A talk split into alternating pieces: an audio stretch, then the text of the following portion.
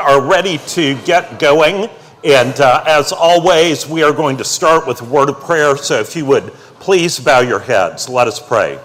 Dear Lord, Heavenly Father, we give you thanks for this night. We thank you for the opportunity to be able to study this amazing book that teaches us so much about you and your kingdom. Lord, we thank you for having brought us through the summer and having brought us to this night. And I thank you for each person here, either in person or on the live stream or the podcast. We pray that as we journey into this book, that you would speak to our hearts through your Holy Spirit, that we would be drawn more and more to the person of Jesus Christ, and we would be transformed more and more into his likeness. For we pray all of this in Jesus' name. Amen. So it is a great joy for me to be back up here and for us to be engaging uh, this particular book, uh, which is one of my favorites. And as we go through this book, uh, you're going to find that there are probably a lot of layers in here that if you've read it before that you might not have noticed. So we're going to be unpacking that. And uh, as always, we have a little musical selection for you to see if you can figure out what the music is. And I have to say uh, that this is probably the easiest one I have ever done. Not to say my standards are slipping, uh, but possibly. So let me see if I can get this to, whoops.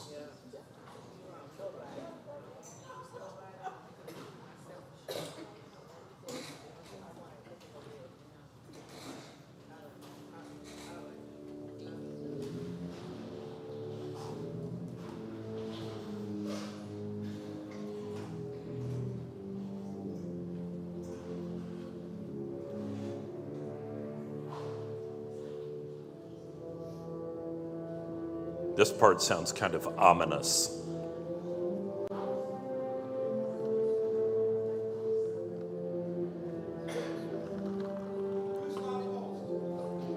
Such a great guess, but no.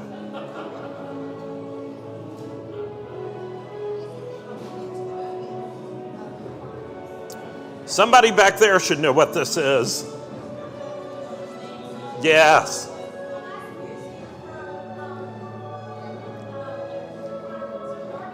Yes, so that is the uh, theme song for the Lion, the Witch, and the Wardrobe movie in the Chronicles of Narnia, and that particularly is what is called the battle theme.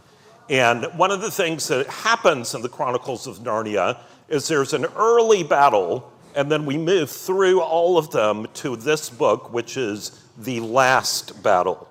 So uh, we have a new scripture verse for this class that I would invite you to join with me in saying. One of the things we will unpack in this book, and one of the great themes is in it, is the whole idea of what it means to be free creatures of the King, and how important it is to understand that that is where our identity is found. So please join me in saying this. It is for freedom that Christ has set us free. Stand firm, therefore, and do not submit again to a yoke of slavery. For you were called to freedom, brothers. Only do not use your freedom as an opportunity for the flesh, but through love serve one another. For the whole law is fulfilled in one word: you shall love your neighbor as yourself. So, for those of you who are new, who have not been to one of these Lewis classes, or those of you who are joining us on the podcast, there are several ways to approach this class. And I am perfectly happy to have you at any one of these levels. You can be what we call on the beach. And what that means is that you are like lying on the beach. You're not necessarily paying attention. You might be having a nice drink of some description. Um, you might even be reading a different book. But you are sort of here and kind of interested. And that is totally fine. If that's what you want to do, that is great. Or you can be a snorkeler. such a fun word to say, snorkeler, uh, which means on the parts that you find interesting, you can go deeper.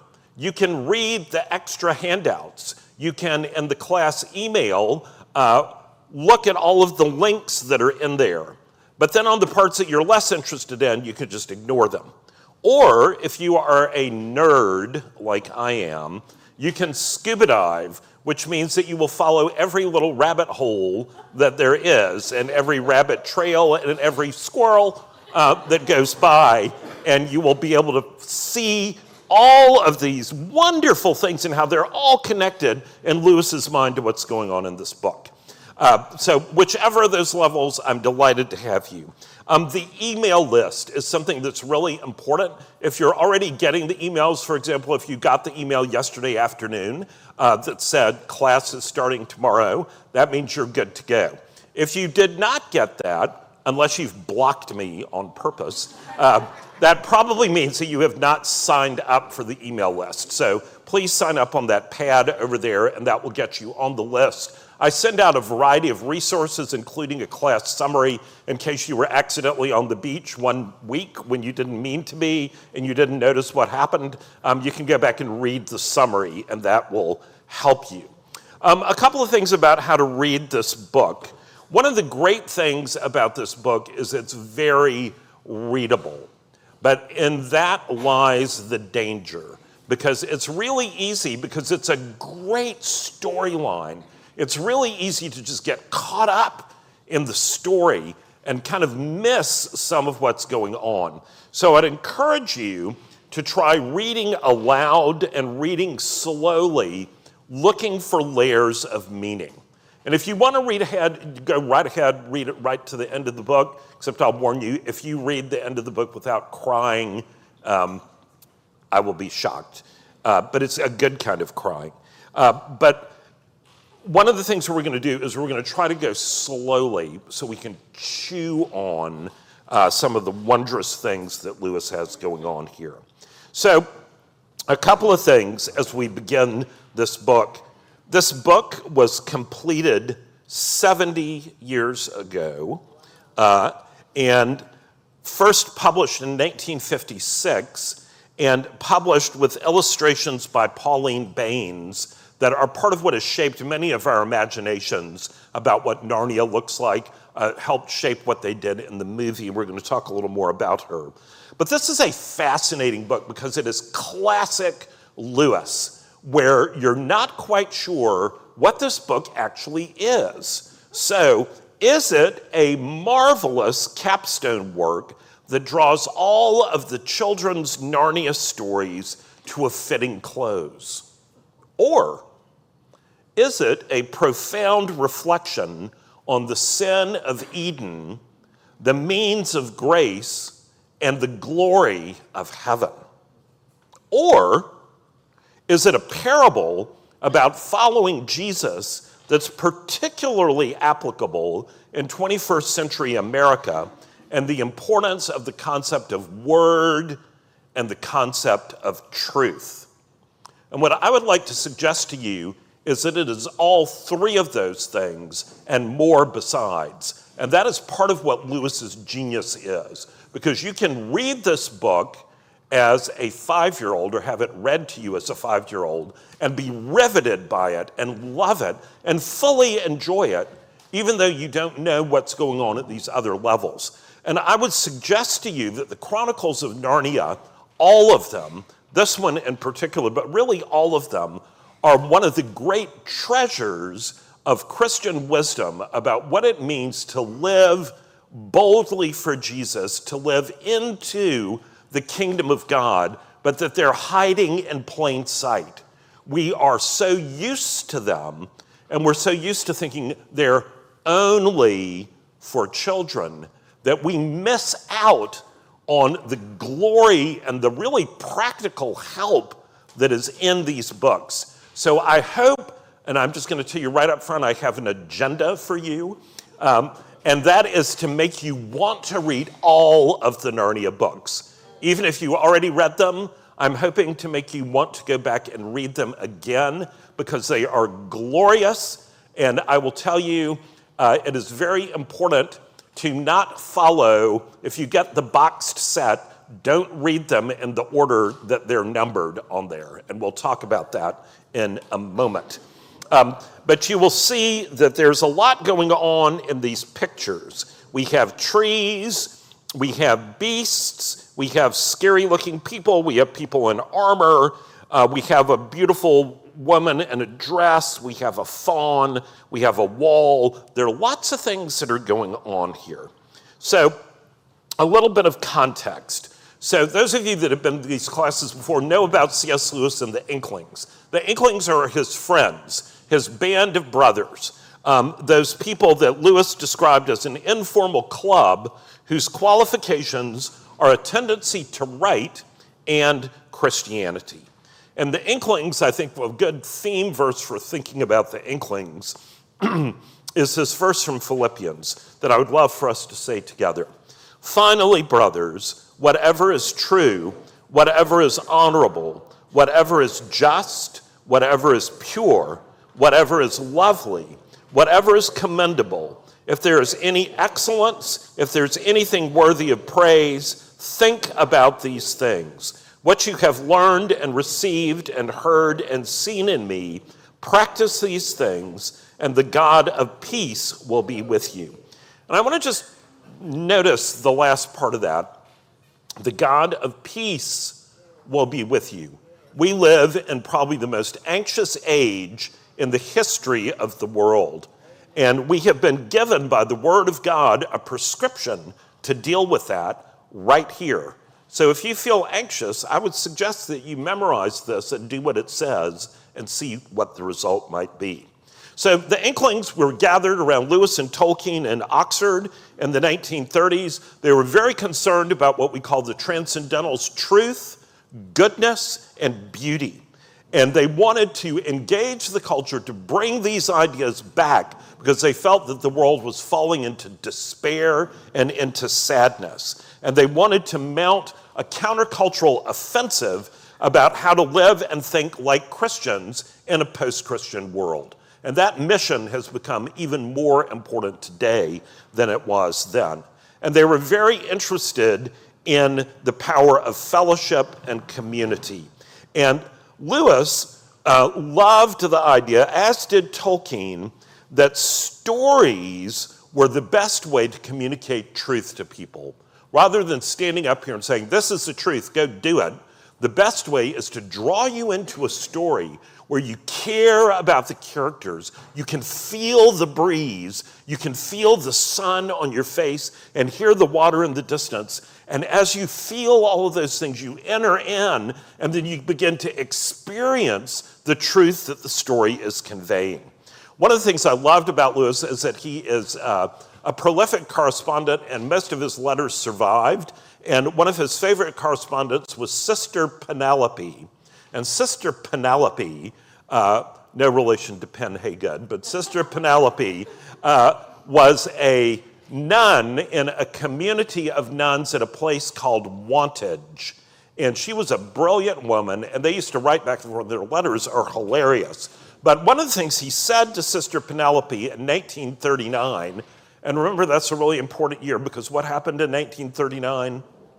World War, wow, y'all are good. World War Two broke out. And Lewis said, any amount of theology can now be smuggled into people's minds under cover of romance without their knowing it. And you have to remember, he's not talking about romance like kissy-kissy. He's talking about romance in terms of romantic literature, which he was an expert on and he was a professor of. So as we look at these stories, we should be looking for the theology that is smuggled in. So the Chronicles of Narnia, I would submit to you, are works of genius. And they were written in an unbelievably short period of time. Virtually all of them were written in a three-year period. Now, don't feel bad about your own productivity. But they were written in a three-year period while rationing was still going on, while there was still a paper shortage, uh, while things were very, very bleak in England. And Lewis wrote all of these, uh, and several people, including his good friend Tolkien, felt like that they were sort of slipshod, that why were there seven of them? Why were they organized or disorganized the way they were? And several critics said they thought, you know, this Lewis is just um, going too quickly. He was not being as careful as usual. But if you really know anything about Lewis's work, it is impossible for Lewis to do anything that is not very thoughtful and intentional. And so over the years, um, there's been this back and forth in the scholarly world about why are there seven of these? Why do they not necessarily seem to relate to each other um, in a sequential fashion? And then along came someone who was a brilliant Lewis scholar and knew all of Lewis's work, and he started reading the Chronicles of Narnia again as an adult, and he had not just the light bulb go off, but like the aurora borealis happen. And he said, oh my goodness, I now understand the whole organizational scheme of the Chronicles of Narnia. And not only is it there, but it is brilliant. And how is it that no one ever discovered this? Now, many of you know, if you've been in this class, that Lewis was a professor of medieval literature. He loved the medieval period. He wrote a great book called The Discarded Image that's about the medieval worldview. And in the medieval period, there was the idea of the seven planets, the seven heavens. And so what Michael Ward, this great scholar who was a professor at Oxford as well as a priest, realized was that each of these Chronicles of Narnia corresponds to one of the seven planets in the medieval cosmology. Now that's pretty specialized. And he wrote this book that's about this thick, proving it. And the book came out, and all of the Lewis scholars were like, if this were true, one of us brilliant people would have figured that out long ago. He doesn't know what he's talking about. And then over a period of months, as people started looking at his research, they said, you know what? He's right. And there's a great little short version of his book over there that's called The Narnia Code um, that I would highly recommend to you. And part of the reason that Lewis did this and why this is important in understanding Narnia is that Lewis in Narnia is trying to cover the whole scope of God's creation, God's purposes, God's creation, life, the meaning of life, purpose, meaning, all of those things are incorporated into these seven books, and it is wondrous. So The Lion, the Witch, and the Wardrobe was the first one written, followed by Prince Caspian, The Voyage of the Dawn Treader, The Silver Chair, The Horse and His Boy, The Magician's Nephew, and The Last Battle. And I mentioned a minute ago, if you're going to reread these, please do not read them in the boxed set order that says one, two, three, four, five, six, seven. And you may think, why are you such a rebel? Um, but I will tell you, I am such a rebel because Lewis didn't want them read that way. Um, he wanted them read in the order in which he wrote them. And the reason for that is he very carefully, and we talked about this in The Great Divorce, he litters little hints about things in his early books so that when you finally get to the explanation later, there's this huge aha moment Um, that brings you great joy. But if you start with the explanation without doing the puzzle, you miss out on all of the fun. So The Magician's Nephew, the sixth book, is the prequel that explains everything going on. But you shouldn't read it until after you've read the other ones. And then The Last Battle is the culminating one. The Last Battle was awarded the Carnegie Award, which is the highest award for children's literature given in the U K. Was a huge honor. And part of what you have to get your head around here is that Lewis had also recently won another honor, uh, which was the Gollancz Prize. I'm sure you're very familiar with that, um, which is a very erudite academic prize for academic research writing.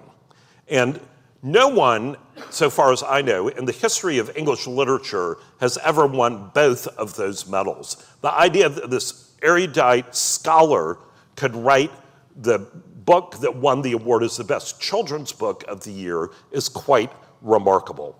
Uh, the enduring popularity of these books is just incredible. There are well over one hundred million copies sold in forty-seven languages. I saw one statistic that said if you take all of the Chronicles of Narnia together, there's still over a million sold every year.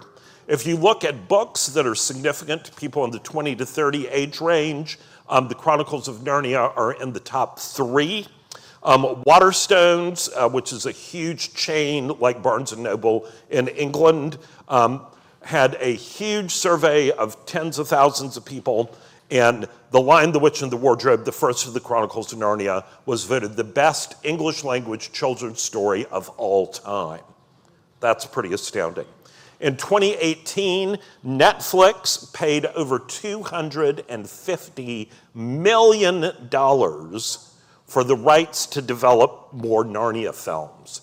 And I would love to say that is because Netflix has a passion for the gospel and transforming the culture. However, I pledge to only speak the truth when I'm up here. And the reason for that is not that Netflix likes Narnia, uh, but their market research told them that this is what people love and this is what people want. And so they're going to try to provide it. And I just heard this wonderful anecdote um, about the enduring popularity of the Chronicles of Narnia. Uh, when I was in Oxford a couple of weeks ago, I was meeting uh, for a long pub night with my friend Simon Harabin, uh, who some of y'all heard at Mere Anglicanism, uh, who has Lewis's old job at Magdalen College, Oxford. And if you know anything about Oxford or Cambridge, at the end of the year after exams, they have what are called the May Balls. And each college has its own ball. And these things look like a Tara Gerrard wedding. Um, there is a big budget, sometimes in the six figures, and there's a theme that's kept secret till the last minute. Only members of the college and their one guest can come. They sell out immediately. And uh, Magdalen, uh, where Simon is and where Lewis was, Uh, for their May Ball, just uh, at the end of May this year, nobody knew what the theme was going to be. And um, Oxford, like many other uh, universities and colleges, has got a pretty liberal streak these days. And uh, Simon was asked by the student body president uh, if he would be the advisor for the May Ball. And he was like, oh, no. Uh, because you never know what that is going to entail. He said the only thing you know for sure is it means you're going to be up all night the night of the May Ball. But he agreed, but they never told him anything about what the theme was. So it's a black tie event, and so the night for the ball came, and they were all gathered in the walled courtyard on the backside of Magdalen along a street that's called Longwall Street, because there's a long wall uh, that was built in the twelve hundreds. And so they're all in there just on this lawn waiting for something to happen. And as things uh, moved toward the appointed hour, there were these curtains over part of the wall in the center.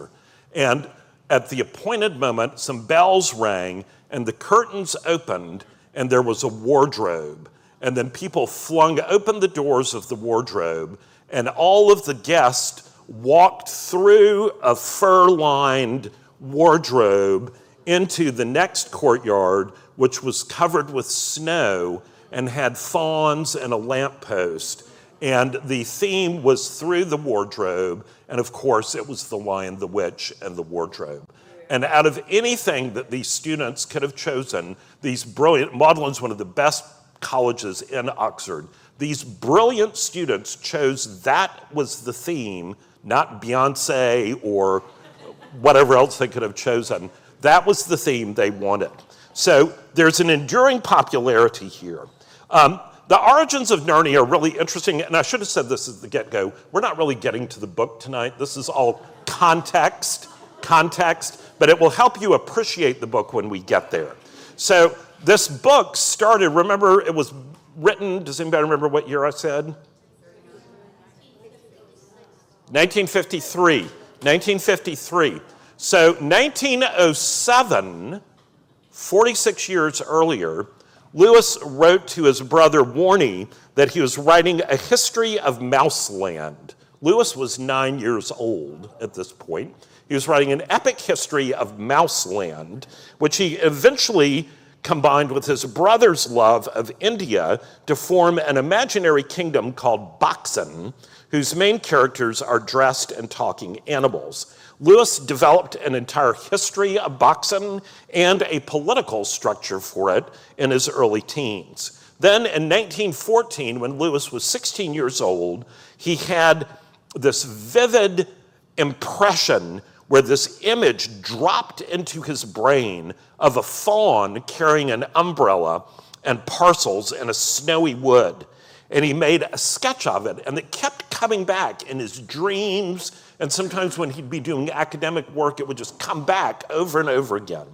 So then in nineteen thirty-nine, right before Britain declared war on Germany, four evacuee children arrived at Lewis's home. Lewis was not married, he did not have children. He lived with his brother, and they had a bachelor pad, and they were not used to having children, to say the least.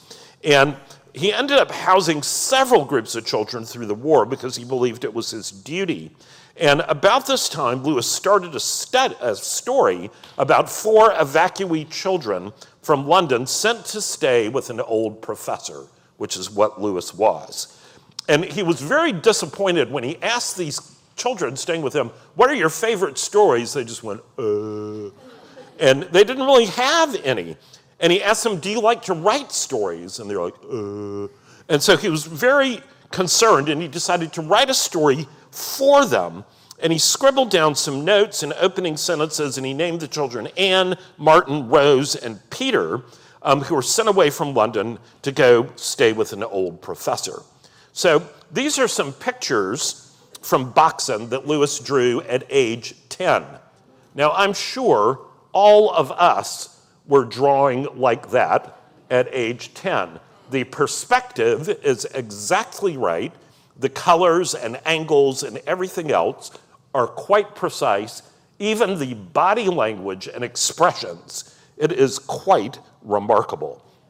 So nineteen forty-eight, Lewis began to seriously work on the idea of the Narnia books following his publication of Miracles and his famous debate about it with Elizabeth Anscombe at the Oxford Socratic Club. And he said, all these books began with pictures in my head, and the fawn with the umbrella and the parcels in the snowy wood was the main one. And he said, at first I had very little idea how the story would go, but then suddenly Aslan came bounding into it. And he said, I think I've been having a lot of dreams of lions. And once he was there, he pulled the whole story together. And then in nineteen fifty-four, responding to a letter from some children, I did not say to myself, let us represent Jesus as he really is in our world by a lion in Narnia. I said, let us suppose that there were a land like Narnia, and the Son of God, as he became a man in our world, became a lion there, and then imagine what would happen. Now, Lewis was passionate about his views about children's stories, and he was very upset at what he considered to be a trend of boring and stupid children's stories that assumed that children were too dumb to understand or enjoy anything that had real merit to it. And he was determined to write different children's stories that were back in the genre of ones that were really great. And he said, a children's story that can only be enjoyed by children is not a good children's story in the slightest. No book is really worth reading at the age of ten, which is not equally and often far more worth reading at the age of fifty and beyond. One shudders to think what Lewis would make of things like Captain Underpants. So, this is something that is, uh, I think, quite remarkable. This is a letter that was unknown that came up in auction several years ago, and it was a letter that Lewis had written to some school children at Griddleton House School in Wiltshire, and it's dated May twenty-second, nineteen fifty-two, and it talks all about the framework for all seven of the Chronicles of Narnia, and other letters show that he had finished the first draft of The Last Battle in spring of nineteen fifty-three, just after this. But I also want you to just notice um, this is a handwritten, thoughtful letter being sent to school children. Lewis had a vast correspondence with children. And there's a whole book called Letters to Children, uh, which gathers Lewis's letters together. If you've never read those, please do. They're just absolutely remarkable. And one of the great things about them is that he clearly has a very high view of children and thinks that they're interesting and that they might be great people to dialogue with about his stories. And I know that's probably a little bit hard to read um, right there from where you're sitting. So I'm just going to read this um, letter to you. It's quite charming. So the school is Grittleton House. So he writes the letter, "My dear Grittletonians, thanks for your nice and interesting letters. Like you, I am sorry that Peter and Susan are not coming back to Narnia. But I think being the two eldest, they are now getting to the age at which people stop having that sort of adventure for a time. They may start having it again later, but not for some years. The new book I'm writing is called The Voyage of the Dawn Treader. Lucy and Edmund find Caspian, now king, of course, on board ship, sailing to the eastern end of the Narnian world. There will be lots about Reepicheep, and there will be a sea serpent and a dragon and lots of strange islands. I do hope you will all like it. I intend to have seven of these stories altogether. That is four more after the next one. They will be called The Chronicles of Narnia. The sixth book will go right back to the beginning and explain how there came to be that magic wardrobe in the professor's house. For of course, you will have guessed that the old professor must have known something about things like that himself, or else he would never have believed what the children told him. I don't know yet what will happen in the seventh book. What do you think would be a good thing to end the whole series with? Of course, Aslan will come into them all. I wonder what other books you all like. I like George MacDonald's two Curdy books and Tolkien's The Hobbit and The Wind and the Willows. Do you write stories yourselves? I did at your age. It is the greatest fun. Love and good wishes to you all. Yours ever, C S. Lewis. P S. E. Nesbitt's books are splendid, I think, especially The Phoenix and the Wishing Carpet and The Amulet." Now, we could spend a long time on that letter, but that is a window into the heart of C S. Lewis.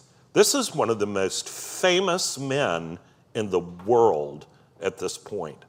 His voice, most recognized in the U K, second only to Winston Churchill, having been on the cover of Time magazine in the United States. And he's writing these children in this little school in the backwater of Wiltshire and asking them, what should I write the seventh book about? I mean, it is quite remarkable. The humility that came into Lewis's life when he met Jesus transformed him. And that quality is something that you're going to see running through this book. So um, this is the image that Pauline Baynes captured uh, for Lewis, um, the one that kept coming to his brain starting when he was sixteen. And Pauline Baynes has this great story about how she came to be the illustrator, not only for these books, but for The Hobbit. And Lewis told her that he had actually gone into a bookshop. Does anybody know what the bookshop is on Broad Street in Oxford? It's really famous. Blackwell's. Blackwell's bookshop. So he had gone into Blackwell's bookshop and went up to the cashier and asked if she could recommend someone who could draw children and animals. That is not very strategic. I don't know whether he was just being kind to me and making me feel that I was more important than I was, or whether he'd simply heard about me from his friend Tolkien. Lewis was the most kindly and tolerant of authors, who seemed happy to leave everything in my completely inexperienced hands. Once or twice I queried the sort of character he had in mind, as with Puddleglum. Puddleglum is in The Silver Chair. Um, he is a marshwiggle. If you haven't read The Silver Chair, you have so much to look forward to. Uh, and then he replied, but otherwise he made no remarks or criticisms. I had rather the feeling that having got the story written down and out of his mind, the rest was someone else's job and he wouldn't interfere. But look at this. Um, there's so much that you can tell there. You know, you can see that there is love and trust there. You can see this always winter and never Christmas. Um, Her illustrations are just brilliant.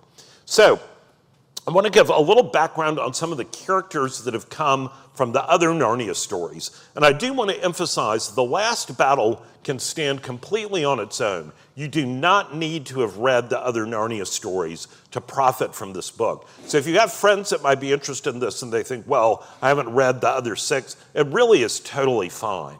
Um, but there are, there are a few things that are helpful in terms of background. And the characters Aslan, Tirian, Eustace, and Jill um, could benefit from a little explanation. So Aslan, of course, uh, is the uh, great character of all Narnia. Aslan is the great lion, uh, the one who is the Christ figure. Um, the name Aslan comes from the Turkish word for lion. And he's introduced in the very first book, which is The Lion, the Witch, and the Wardrobe, not The Magician's Nephew. Uh, the Lion, the Witch, and the Wardrobe. He is introduced as the son of the emperor beyond the sea.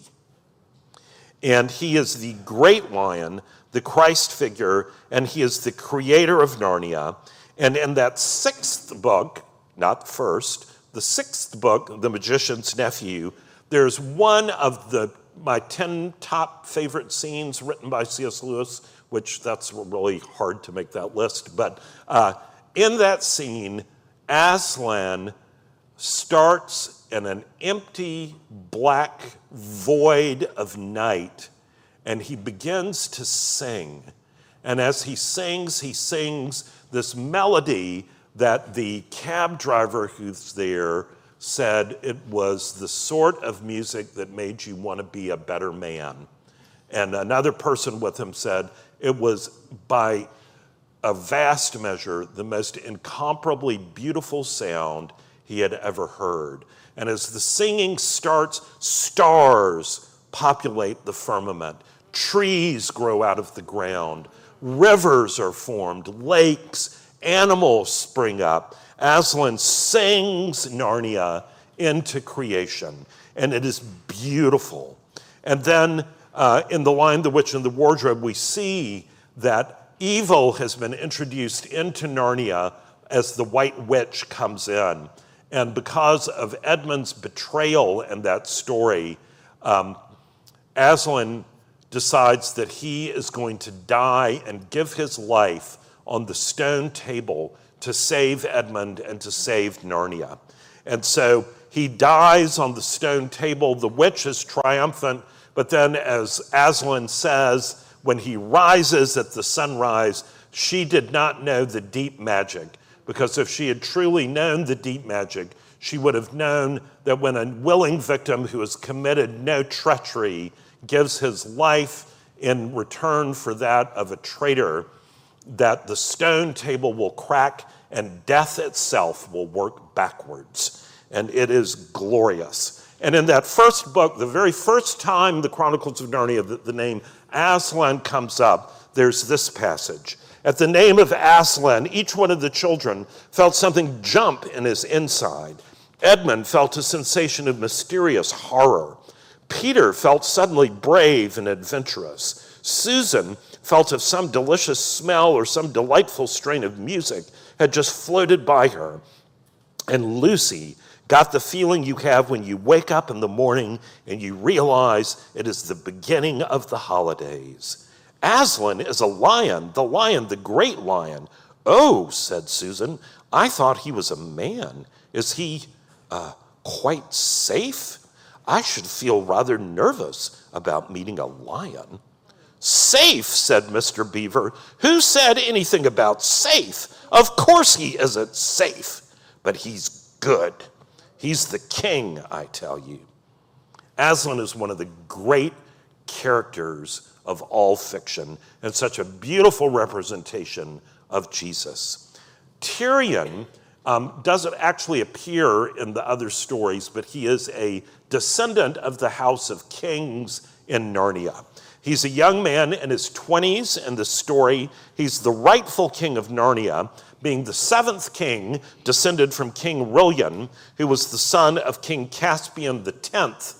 Now, you'll remember in The Voyage of the Dawn Treader that that was King Caspian the first. So we're talking lots of history has gone by. But remember, in Narnia, time goes at a different pace than it does in our world. So Tirian has never seen Aslan in the flesh. He has heard of Aslan. He believes in Aslan and seeks to follow him. And he believes all the stories that have been told him about Narnia and the old days and the great deeds of the people who followed Aslan, but he's taking all of it on faith. He's never actually seen or met Aslan in a physical sense. Now, the next two characters are ones who appear in The Silver Chair. And again, if, you, um, if you're only going to read one other chronicle, which would be such a pity to read just one other. But if you're only going to read one, please read The Silver Chair, uh, because it will really give you a lot of insight into Jill and Eustace. And Jill and Eustace are key characters in this story. So Eustace Scrubb Uh, is one of the principal characters in The Voyage of the Dawn Treader. That's where we meet him. And he is the odious cousin of the Pevensey children. The Pevenseys are Peter, Susan, Lucy, and Edmund. And in the Oxford English Dictionary, the third definition of scrub is as follows: an insignificant or contemptible person or a player not among the best or most skilled. Eustace is introduced as follows. There was a boy called Eustace Clarence Scrubb, and he almost deserved it. His parents called him Eustace Clarence, and masters called him Scrubb. I can't tell you how his friends spoke to him, for he had none. He didn't call his father and mother father and mother, but Harold and Alberta. They were very up-to-date and advanced people. They were vegetarians, non-smokers, and teetotalers, and wore a special kind of underclothes. And in their house, there was very little furniture and very few clothes on beds, and the windows were always open.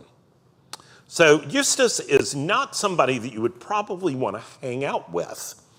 However, what happens is on the Voyage of the Dawn Treader, on the ship, he's so obnoxious, and he complains nonstop from the moment he wakes up till the moment he goes to bed. And ultimately, because he complains so much, he wakes up one day in the midst of his greed and discovers he has become a dragon. And as he is in the dragon lair, um, he begins to think about what kind of boy he has been. And he realizes that perhaps he has not been the nicest, most pleasant boy. Perhaps he has not really been very good. And perhaps he has been very selfish and greedy. And so as he begins to realize these things, great tears fall from his dragon eyes. And Aslan comes to meet him at this pool.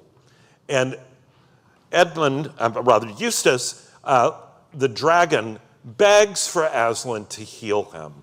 And Aslan says he is willing and that he needs to come into the pool, which of course was full of baptismal imagery.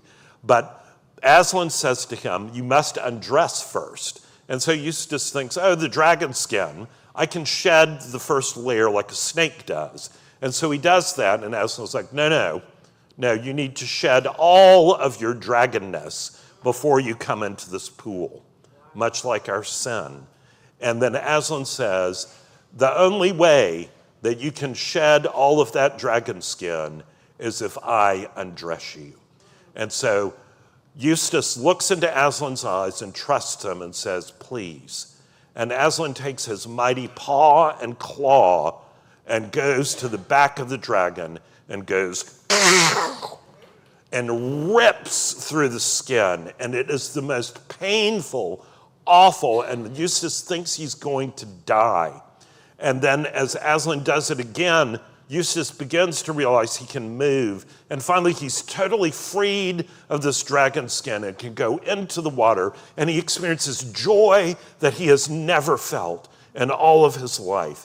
Being set free, being clean, and being in relationship with Aslan. And the result of this encounter with Aslan, of entering the water, being baptized, coming into relationship with Aslan, transforms Eustace into an utterly different boy. And Lewis puts it this way, back in our own world, everyone started saying how Eustace had improved and how you'd never know him for the same boy. Everyone except Aunt Alberta, who said he had become very commonplace and tiresome, and it must have been the influence of those Pevensey children. So Eustace goes on to become the hero along with Jill, Uh, who is another student at Experiment House.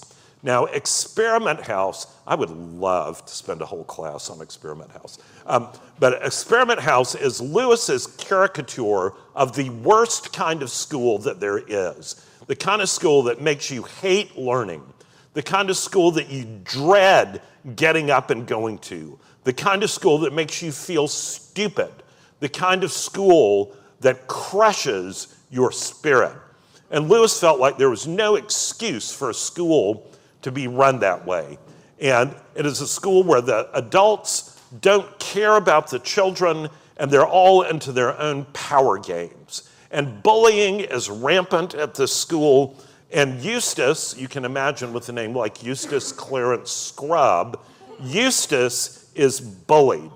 So we hear about that, but not at the beginning, because the beginning of The Silver Chair is one of the most remarkable things in British children's literature written in the nineteen fifties by a man. The protagonist of The Silver Chair is a bullied middle school girl. Now, that may not seem radical to you, but for England in the nineteen fifties, that was radical. And that girl is Jill Pole. And we first meet here, her in the opening scene of The Silver Chair. She is unpopular. All of the other girls pick on her, pull her hair, call her names, and it is recess, and that's the worst period because there's no supervision. So she goes to hide so they can't find her, and she's hiding behind this wall and crying because she's so miserable and she hates school so much. She's alone at first, desperate, sad, and hopeless. Lewis puts it this way, Jill looked round and saw the dull autumn sky and heard the drip off the leaves and thought of all the hopelessness of Experiment House. It was a thirteen-week term, and there were still eleven weeks to come. The bullies are referred to ominously as them. And the expectation at the school seems to be that one ought to spend all one's time sucking up to them and currying favor and dancing attendance upon them. Jill and Eustace, who refer to each other only by their last names, Pole and Scrub, become allies through their mutual fear of them, literally shuddering with fear at the thought of how they will torture them if caught. Yet, these two frightened outcasts go on to be the heroes of The Silver Chair and are used by Aslan to accomplish a vital quest. So there are a bunch of themes in here. I didn't even put all of them on here. We're going to be unpacking a lot of stuff. Uh, but one of the big themes is the importance of faith. Remember, we talked about Tirian believed in Aslan with all his heart and wanted to follow him. Uh, but all of his relationship with Aslan is based on faith, because Aslan's last appearance in Narnia was thousands of years before. Does that sound familiar? Uh, there's also a lot in this book about the nature of evil and the fact that evil is a real thing and that it's dangerous and that if you compromise with it, you never know what may happen. There also is a fabulous subtext on the danger of theological innovation.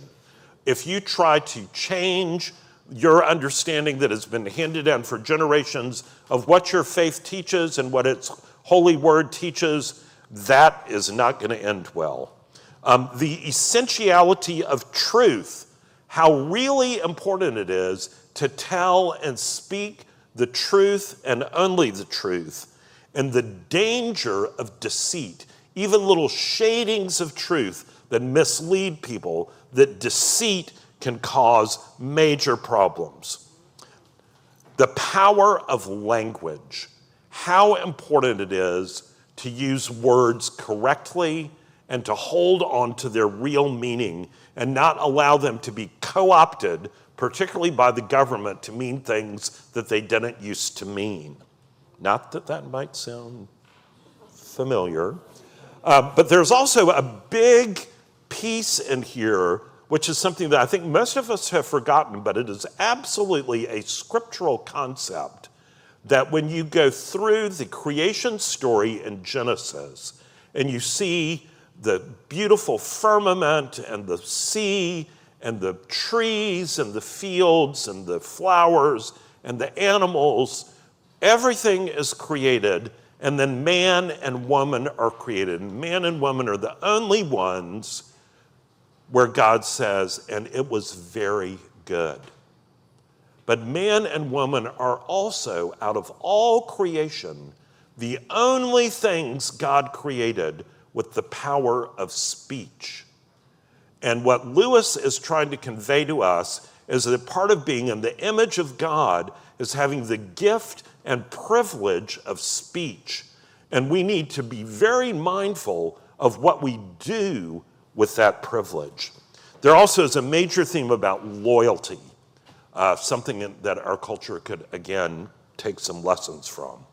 There also is a big subtext about the danger of cynicism, of choosing to just hang it up, to say, you know, everything's bad, everything is going to hell in a handbasket, and nothing I do can make any difference. Um, nothing is ever going to get better. There's no hope. There's no anything that I can do. Love, peace, joy, hope, beauty, truth, goodness, those are all um, not real things. They don't really matter.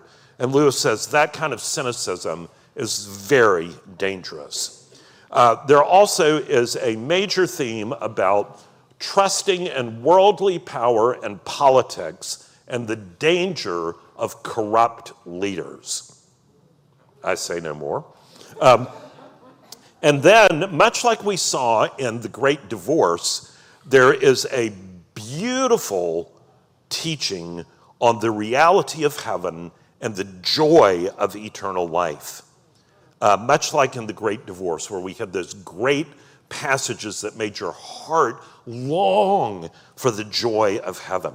So there's some great linkages with The Great Divorce, this whole part about heaven and what that's like, um, the part about what hell is like, and about people who don't want to give up that thing that they want to hold on to um, that's so important to them. And we see that in The Last Battle. But it's also a lot like that hideous strength, for those of you who are here for that class, Um, with the nice, this group that thinks that they know what everybody else needs, and so they're going to do it to them for their own good.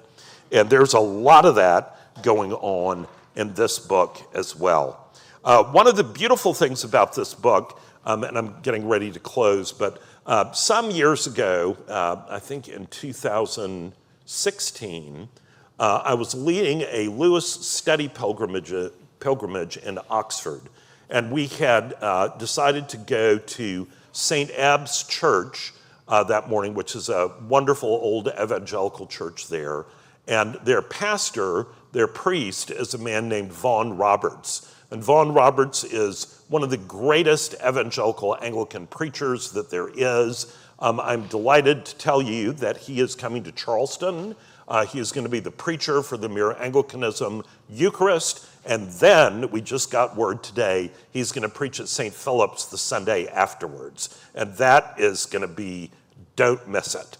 But uh, one of the beautiful things is that I'd never met him until twenty sixteen. And we went to this church service on this Lewis pilgrimage, and he was preaching on Revelation twenty-one. And Revelation twenty-one is the new heavens and the new earth, and God will wipe away all the tears from their eyes. And Vaughn is a brilliant scholar. Justin can tell you about the books that he's written that Justin studied. And so he was quoting all of these theologians and things written in German about what heaven is like.